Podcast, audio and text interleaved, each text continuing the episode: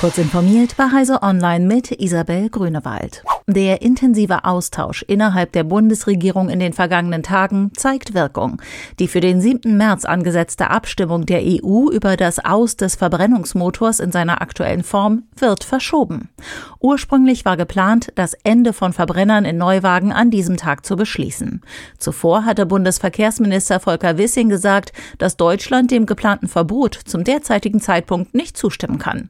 Ohne die Zustimmung Deutschlands hätte die geplante Abstimmung scheitern können.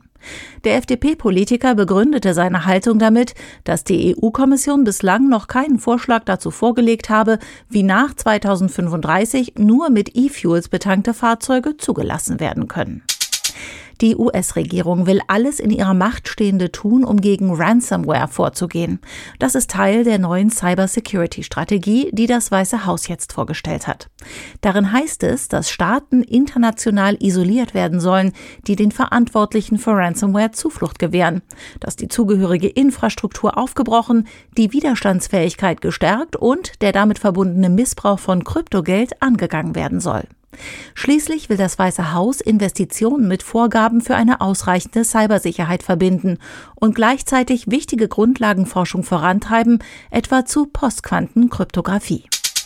Ein Forschungsteam der University of South Wales hat im australischen Sydney einen kleinen, anpassungsfähigen, weichen Roboterarm entwickelt, der Biomaterial in mehreren Schichten direkt auf innere Organe und Gewebe drucken kann.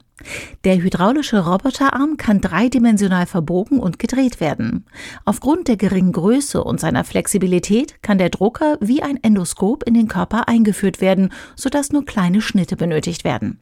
Das Ziel der Forschenden ist es, den Drucker als All-in-One-Gerät für Endoskopien zu etablieren, um minimalinvasive Operationen durchzuführen.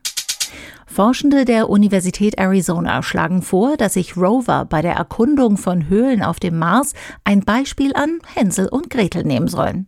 Das Team hat dafür das Konzept eines dynamisch aufgebauten Kommunikationsnetzwerks im Stile der Brotkrumen aus dem Märchen entwickelt. Das sieht vor, dass Rover bei der Erkundung einer Höhle kleine Kommunikationsknoten ablegen, um eine Verbindung zu anderen Geräten aufrechtzuerhalten. Sobald das Signal des zuletzt abgelegten zu schwach ist, sollen sie autonom einen weiteren Transmitter deponieren.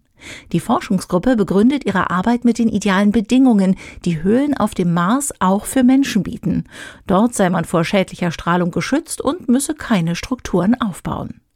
Diese und weitere aktuelle Nachrichten finden Sie ausführlich auf heise.de.